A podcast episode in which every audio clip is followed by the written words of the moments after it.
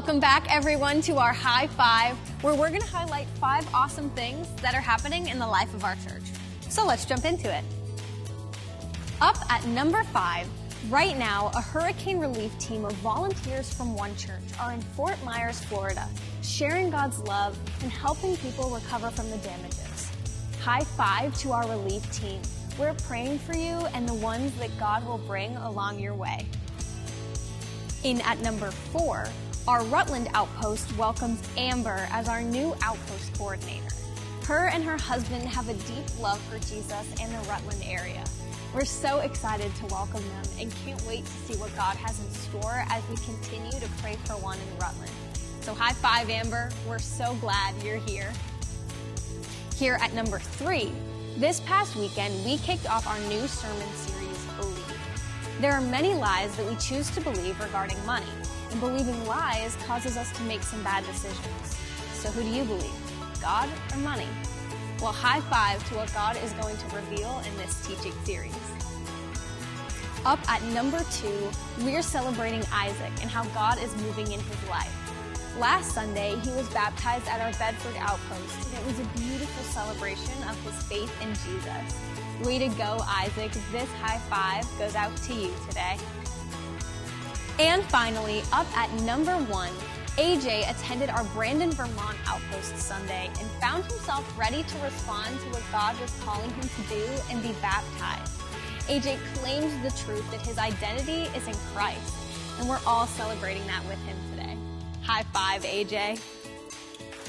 Thanks for joining us for our high five, and I can't wait to celebrate with you in the next one.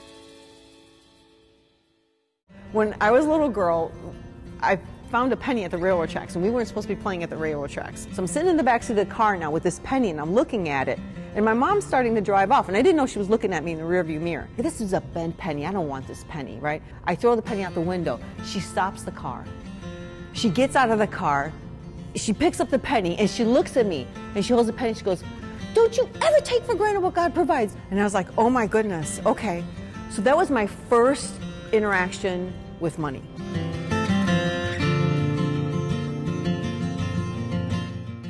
And I never forgot it.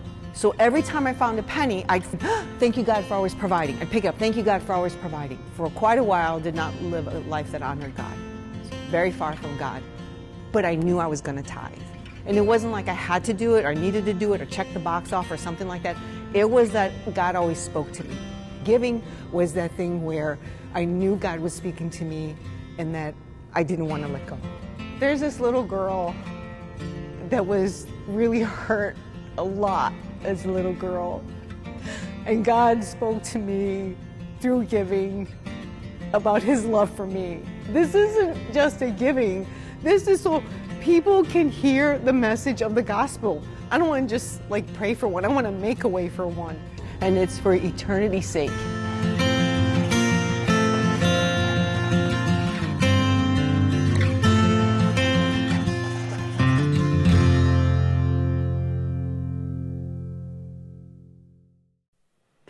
The, first time I had watched that, something that she said really stood out to me. She talked about God speaking to her through giving. And I, I, it's on me, but it, that was not a concept I had thought about before. Like, usually I have maybe thought about I speak to God through my giving, like I'm bringing an offering or sacrifice to Him. But when I heard it, when literally the first time I heard it, I'm like, that's an interesting way to think about it, that God speaks to us, that God can speak to a hurt little girl. I thought that was interesting through giving. And I'm like, well, why is that? Why is that true? And I realized, and, and I don't know her whole story or anything like that, but I, I wonder if somewhere along the way, as her mom had taught her, it's that, that, that God loves you and that God provides for you and that God can be your provision.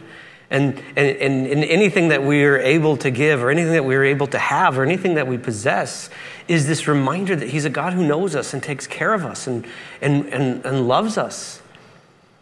And I thought that that's interesting. And I thought the, the other thing I think that stood out to me as I heard what she was talking about, it made me think about when I was a kid and finding pennies and, and how we can very easily disregard something.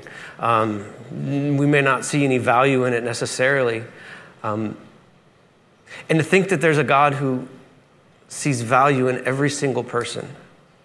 Anyone who might be discarded, anyone who might feel unvaluable, invaluable, anybody who might feel um, worthless might be the better way. Like that, that there's a God who is roaming through the tracks looking for the lost pennies. And maybe that's you. Like maybe, maybe that's where you were in your life. Is that, that maybe you thought God had forgotten about you, but no, He's He's seeking hard after you. So we're in a series called Believe, and and we're talking about some of the lies that we can come to believe. And certainly a lot of lies can come with with money and and we can make other things. We, we can make money our God and we can chase after it because, and it makes sense in a lot of ways because money can bring some security. Um, in our minds, money can bring some security. Money can be our provision. Money can bring maybe some, some popularity or, or things that we run after. And so God will try to bring some correction to some of those, those lies because he'll say it's a bad exchange. Um, if you're going to make money your God, it, you're, you're never going to be happy. If you're going to make anything that's not God your God, that, that it's, it's you're going to miss. You're going to miss the joy that God has, has, has brought to you, that He is life, that He is hope, that He is help in the midst of it. And so, don't ever exchange the truth of God for a lie. In fact, our memory verse comes from that Romans chapter 1, verse 25. Um, it's going to be on the screen, and I'm going to ask that we say it together. There's, there's such power in it because as, as, I read it each week, and as I've thought about it each week, I thought about, like, in my life, in my life, in my own life, and maybe in your own life, where have you exchanged the truth of God for a lie? Where have you, like, made, made this bad exchange? And so, this is what it says in Romans chapter 1, verse 25. Uh, say it loud and proud with me. Here we go. They exchanged the truth about God for a lie and worshiped and served created things rather than the Creator who is forever praised. Amen. So today we're going to talk about money and, and finances. You're like, why are we always talking about this? Like maybe last time you were in church, someone was talking about money. Like, what? Why? Why are we going here again? Jesus talked a lot about money. In fact, there's has some facts that I got to read to write them down. There's over 2,000 verses in the scriptures dealing with money. That's 2,000. That's not, that's not like some small topic that, that Jesus is addressing. So Jesus was, his public ministry was about three years, which is interesting, which is, blows your mind in, just in and of itself. About three years. And in that three years, Jesus, the topic of money was his primary topic. And you're like, what are you talking about? And, and so I'm like, why is that? Because I'd heard that fact and I'm thinking, why, did, why would Jesus have talked about money all the time? And here's what I, here's what I, my conclusion, what I came up with. When Jesus came to the world, he's talking about the kingdom of heaven. He's helping people understand that there's a kingdom that supersedes the kingdoms that we see. And so, as he's talking about the kingdom of heaven, I think he knows us. We're going to start to think about human governments, human power, and the Messiah is going to come to restore all those things. And so, it's very easy for us to think, okay, kingdom, king, power, throne, gold, um, crowns, all of these things. And so, Jesus is saying, no, you think I'm talking about this type of kingdom. I'm talking about a spiritual kingdom. And so, he's got to bring some correction to, to those misconceptions that we might have. Um, Jesus will tell a lot of parables, stories, in which he tries to, to reveal a truth in the midst of, of the stories. In over half of those parables, in over half of them, he's dealing with money and possessions, which is interesting. Today we're in Proverbs. In the book of Proverbs, there's 900 scriptures, 900 scriptures in the book of Proverbs. And, and Proverbs is a fun book. Let me just say, like, if like, if like you need, if, if you need a little dose of wisdom for your day, um, go pick up, pick up the book of Proverbs. And it is just these, these little nuggets of truth and information. You're like, wow, there's a lot there. There's a lot about Proverbs that can speak for itself. So there's 900 verses, 200 of them. A book on wisdom, 200 of them speak about money. And so there's this lie that we often believe. and the lie that we often believe is all the church cares about is money. Well, I like put the, we, we often think that. All the church cares about is money. And kind of something to think about is our understanding of the church is the church is the people. And so the, the, the, the, question is, is all that you care about is the people of the church, is all that you care about money? And we'd probably, I would hope we would say, well, no.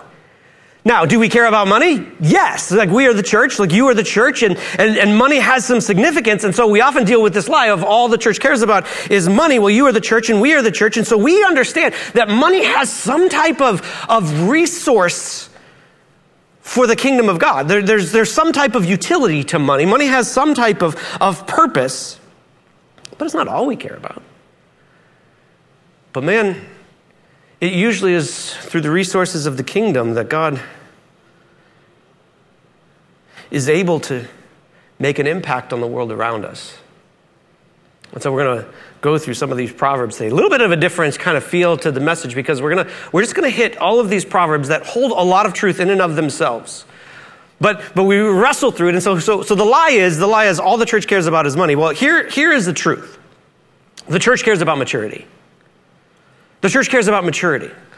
The, the church cares about, about growth and growing, that, that we, don't, we don't want to be kids. No one, wants to, no one wants to stay a kid. No one ever really wants to say, like, you're immature, that you're immature with your finances. I was thinking about, I was thinking about kids. I was thinking about myself. I was thinking about when I was younger. You remember when you got a little bit of money when you were a kid? And for, for me specifically, I like I, I, always had this like it was always the candy store. Um, I'd have some money in my pocket. And I'm like, how, how quick can we get to the candy store? And, and we'd walk about a mile, um, about a mile with all our friends in the neighborhood, and we'd go to Shoals Pharmacy. Shoals Pharmacy, we'd get in there, and I'm like, oh, what can I buy? There was something magical about money, wasn't there? Do you remember that? Do you remember as a kid, you're like, oh, if I could just have a little bit of money because money can do some magical stuff. There's something that I want, and now there's something in my pocket that, that somehow can make an exchange for what I want. And so, like, man, I bought a lot of candy as a kid. I bought a lot of different things as a kid. Uh, and but what what I started to realize is that I, it may not actually be the best way to live your life. For money to always like be flowing through you without a whole lot of discernment in the midst of it, there's there's this word in 1 Corinthians where, where Paul will say, When I was a child, I used to think like a child. It's okay because you're a kid. I used to talk like a child. I used to reason like a child. I would even say, I used to spend money like a child. But then Paul will say, like, as he's talking about, he says, but when I got older, I put away those childish ways. And so, like, when we talk about money, what I realize, and, and please hear me, I, I told this in first service too.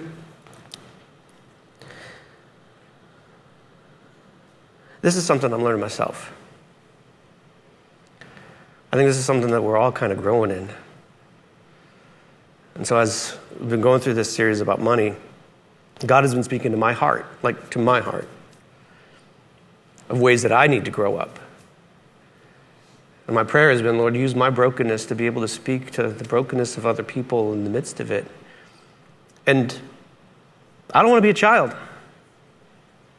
I don't think God wants His church to be, be children in how we, how we handle money. And so the church, the church, it doesn't all, all, all it cares about isn't money, but, but if, if money becomes our source of satisfaction or we don't know how to use it well, um, then, then in some way we might be shortchanging the kingdom. And I don't know if that's an accurate statement, but it's what flew out of my mouth at that moment. So, so we're going to talk about what does maturity involve? And so we're going to just hit some of these proverbs, and again, they, they speak for themselves in a lot of ways. And so, so you can go back and you can write them down, and you can like search the depths of them because it's there.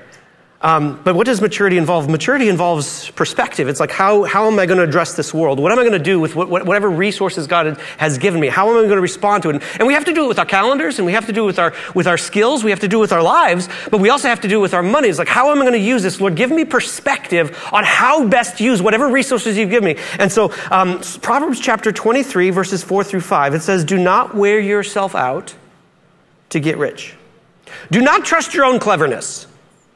It says, Cast but a glance on the riches, and they are gone, for they will surely sprout wings and fly off like an eagle. Have you ever experienced this? As I was working on this, I saw the other day, and, and I don't know if this is sad news or not. Um, for him, probably at that moment, but maybe it will be the best thing to happen. Any of you see that the 30 year old billionaire? It was in the news just as I was like, like working on this, who 30 year old billionaire, like in the matter of a week, this past week, lost it all. Like that's a money can sprout wings and, and fly away. And so there's perspective that has to come with money. But also with money comes, comes planning or the need to, to plan with what we're going to do with it. Because if we're not careful, if, if like we don't have a way that, that we're going to have money work for us or work for the kingdom, it will take over. It will start to own us in a lot of ways. And so you got to have a plan. And this is what Proverbs will say about, about a plan, planning. Um, the plans of the diligent lead to profit as surely as haste leads to poverty. So, so, so God gives you resources, and you're like, okay, what am I going to do with these resources? And if we don't have a plan of how we're going to, man, it's going to take over, right? It, those wings come really fast. If there's not a plan of us telling it, this is where you're going to go. This is how you're going to best advance God's kingdom and best advance God's mission in the world. And so it involves planning. It involves integrity. Proverbs will say this in Proverbs 13, 11.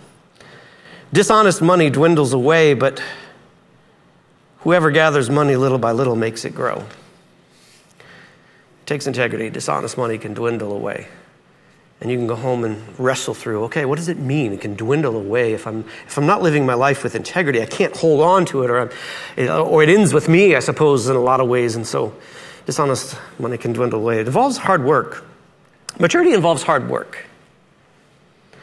I was listening to Bo talk about this, and he's like, he, he's like, um, if, if, if you think that your financial plan is winning the lottery, that is a horrible plan. Like if, you, if, that, if that's the plan of like, I'm just going to win the lottery and, and then it's all going to take care of.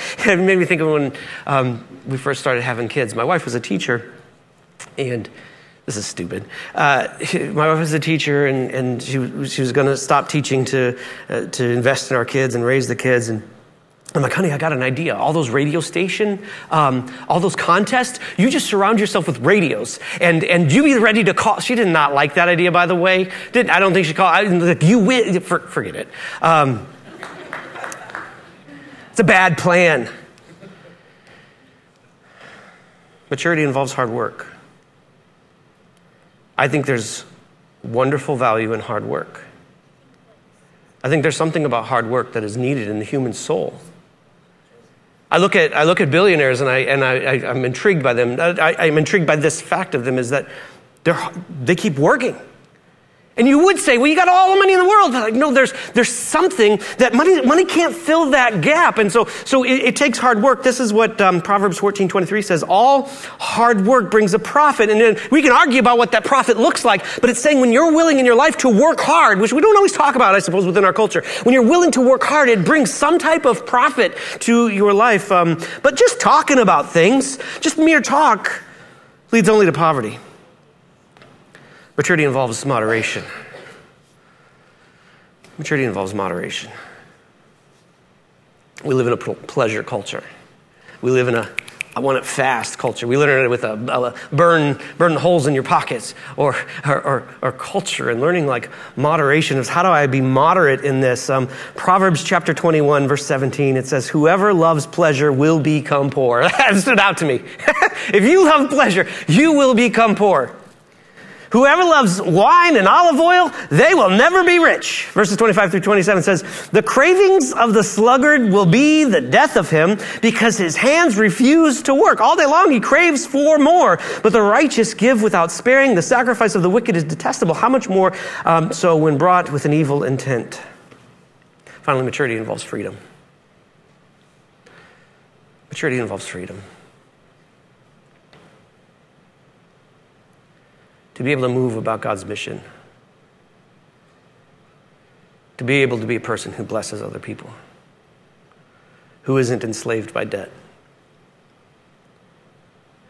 Sometimes when, when we think about the church and we think about people, and this is not a critique, this is a critique on me as much as it's like sometimes we can be so much in debt that we're actually not able to step in freedom of the things that God calls us into. And so, freedom, this is what, this is, uh, this is a big Dave Ramsey. He teaches Financial Peace University. Is one of his big verses that he talks about a lot. It says, The rich rule over the poor, and the borrower is slave to the lender.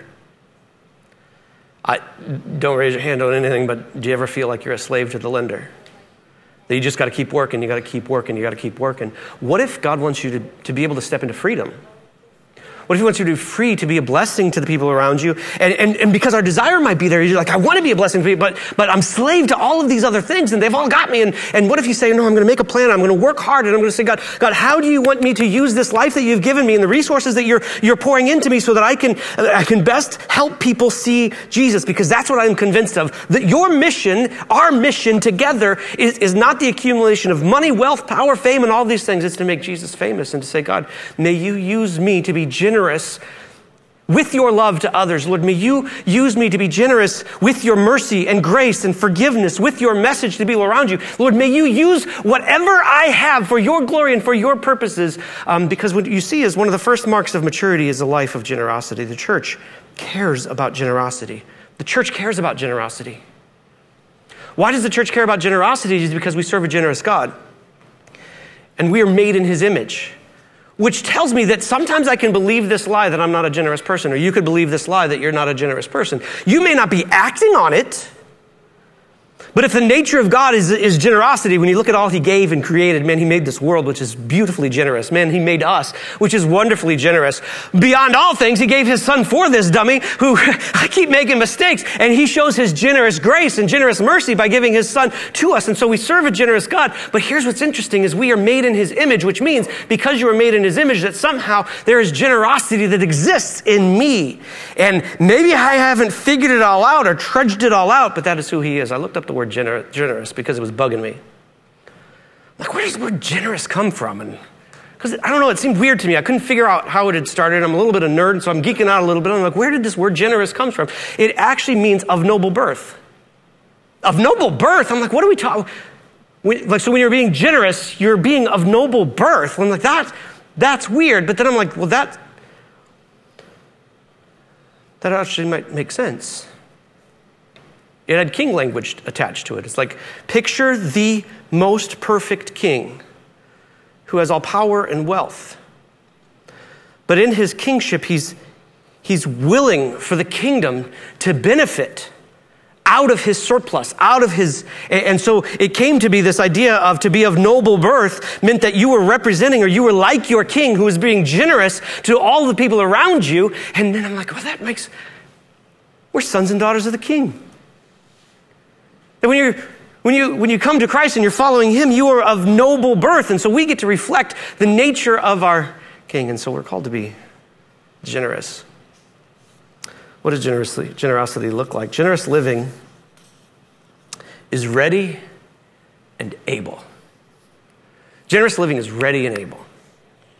This is what uh, Proverbs um, chapter 3, verse 27 through 28 says.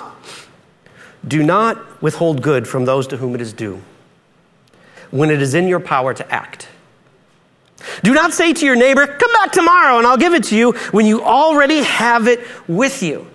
You say, I want to be generous. I want to be ready. I want to be ready and able. But if I'm not careful, I can become a slave to the lender and I can not be able to represent my God in the way that I want him to. But instead, what if we are all like, what if we're made in the image of God, called to be generous with our lives as you are? I, Today, the calling upon your life is to be generous with the grace of God to the people around you, to be ready and able to share His kingdom, to share His love, to share His grace, to share His resources with them.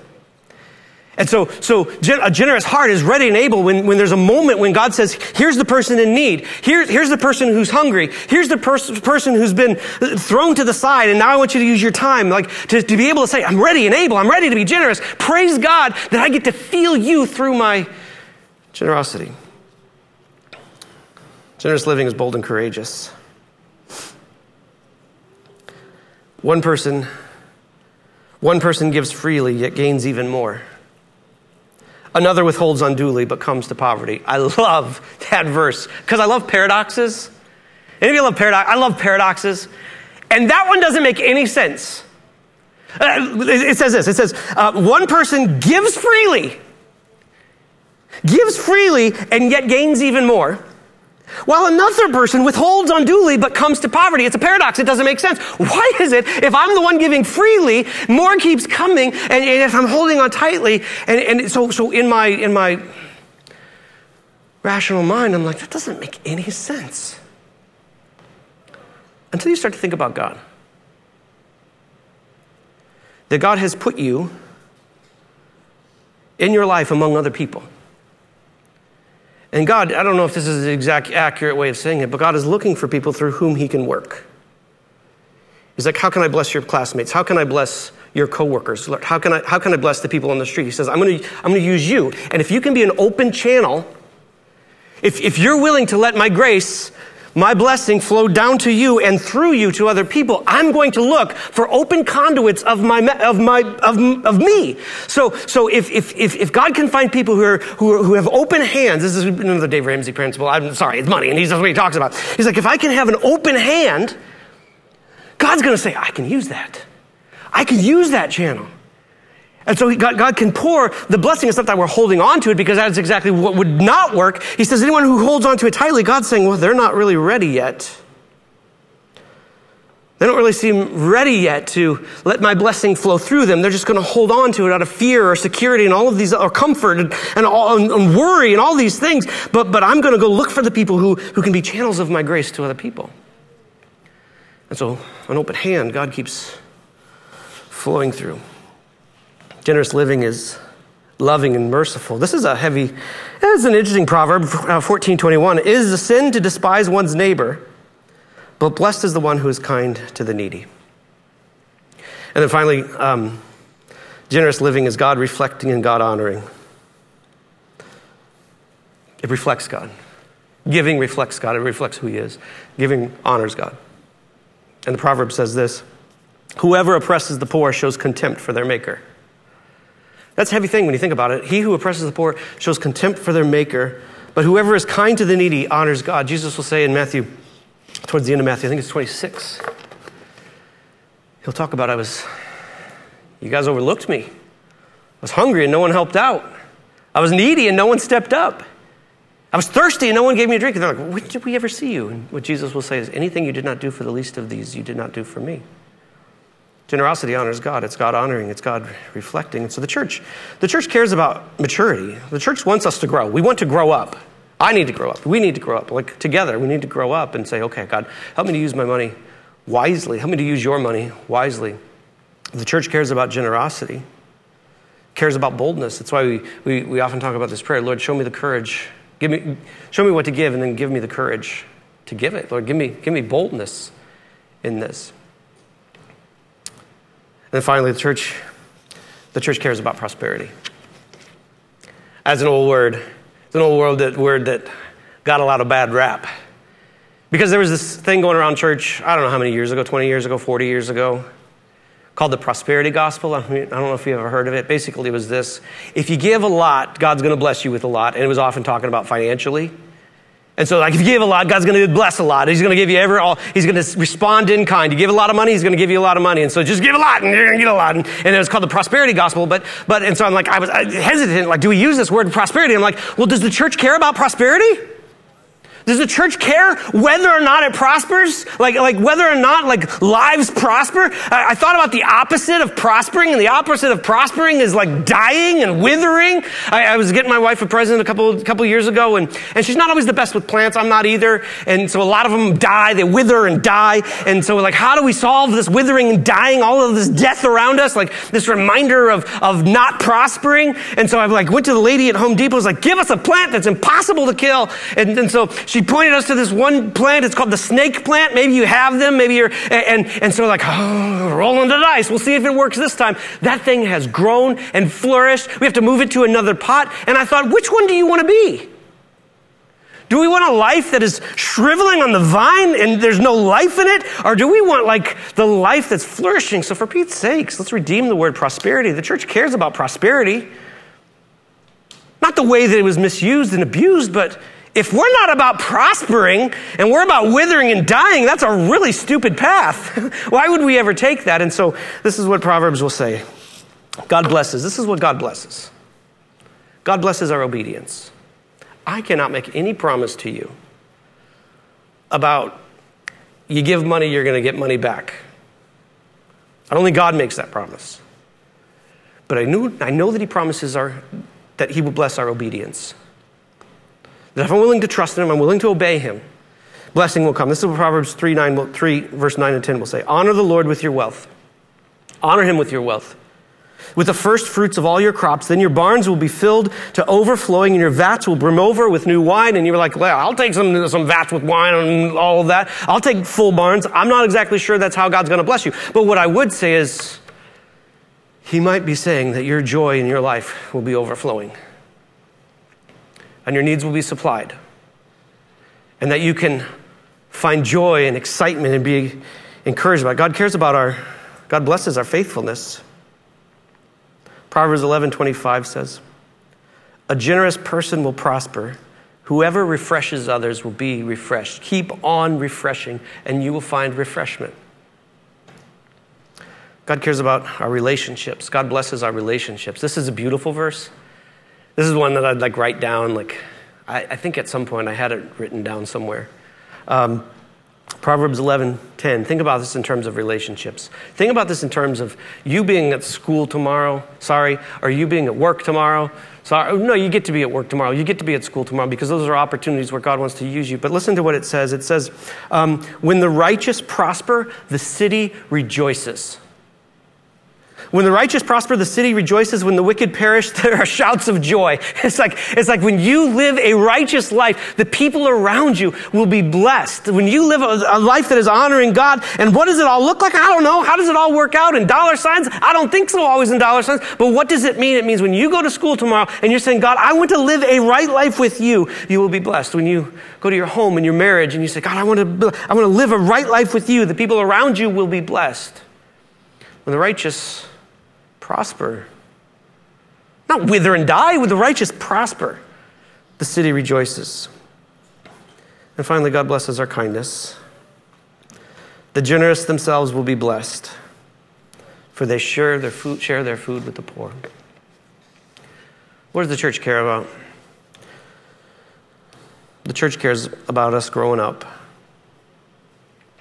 because there's a lot that God can do. There's a lot that God can do through us. And man, we are better together. It's another thing. We are better together. Like, I mean, there's something that we get to do together that none of us could do in and of ourselves. But we get to do it together. And so the church cares about maturity because the more we can grow up in this, the, the more impact we can have. The church cares about generosity because we are little Jesuses, which is weird. That's, what, that's how the early people around the early church made fun of them. They're like, these are little Christs running around. Huh, they didn't even know it was a compliment. like, like, you guys are little Jesuses, and, and um, we get to be generous. We get to be generous as He is generous with us. And the church cares about prosperity.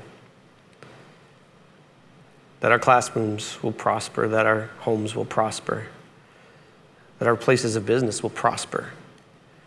Because God is there present in us. When we think about the generosity of God, every Sunday we have communion together. And it's this reminder of a God who doesn't hold back. And it's, it's, this, it's this beautiful opportunity to say, God, you don't hold back. And so, uh, Lord, I thank you for this, for never holding back. And I'm going to respond in kind. Like, God, I, I won't hold back either. I will give you everything that I, I am and everything that I have. And so we do this to a king. As you take the juice, Jesus says, This is my my blood poured out for you. And whenever you do this, may you do this in remembrance of me. And it's now in this moment that we get to, we get to, we get to see and feel and experience the provision of God, the generous nature of our God, so we take to our King. Would you all stand with me? Maybe you're here today and you've just been chasing the wrong things. We all have. We all have been chasing the wrong things at some point in our lives.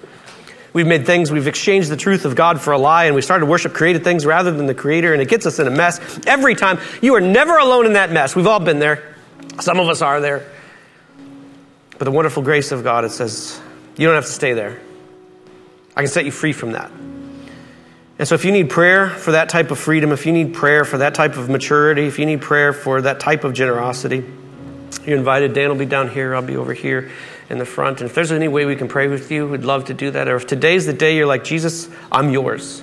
I'm tired of like building my own kingdom. I'm tired of, of all the stuff that I chase. And Lord, I just want to chase you. If today's the day you're like, know, I'm chasing God with the rest of my life, today's a great day to be baptized into Him.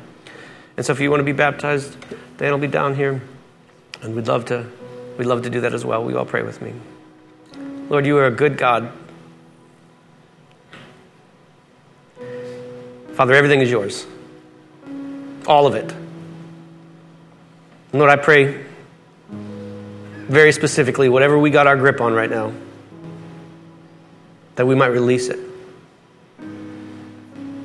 Whatever we're chasing, Lord, that we might stop in our tracks and come look at you again and run hard and fast after you. Lord, I pray for this church. I pray for your people right now, for the ways in which you've resourced us. Lord, help us to be wise and mature. Lord, help us to be help us to be generous, Lord. And Lord, we thank you that in the midst of being a blessing to others, Lord, you keep blessing us. It's the name of Jesus we pray. Amen.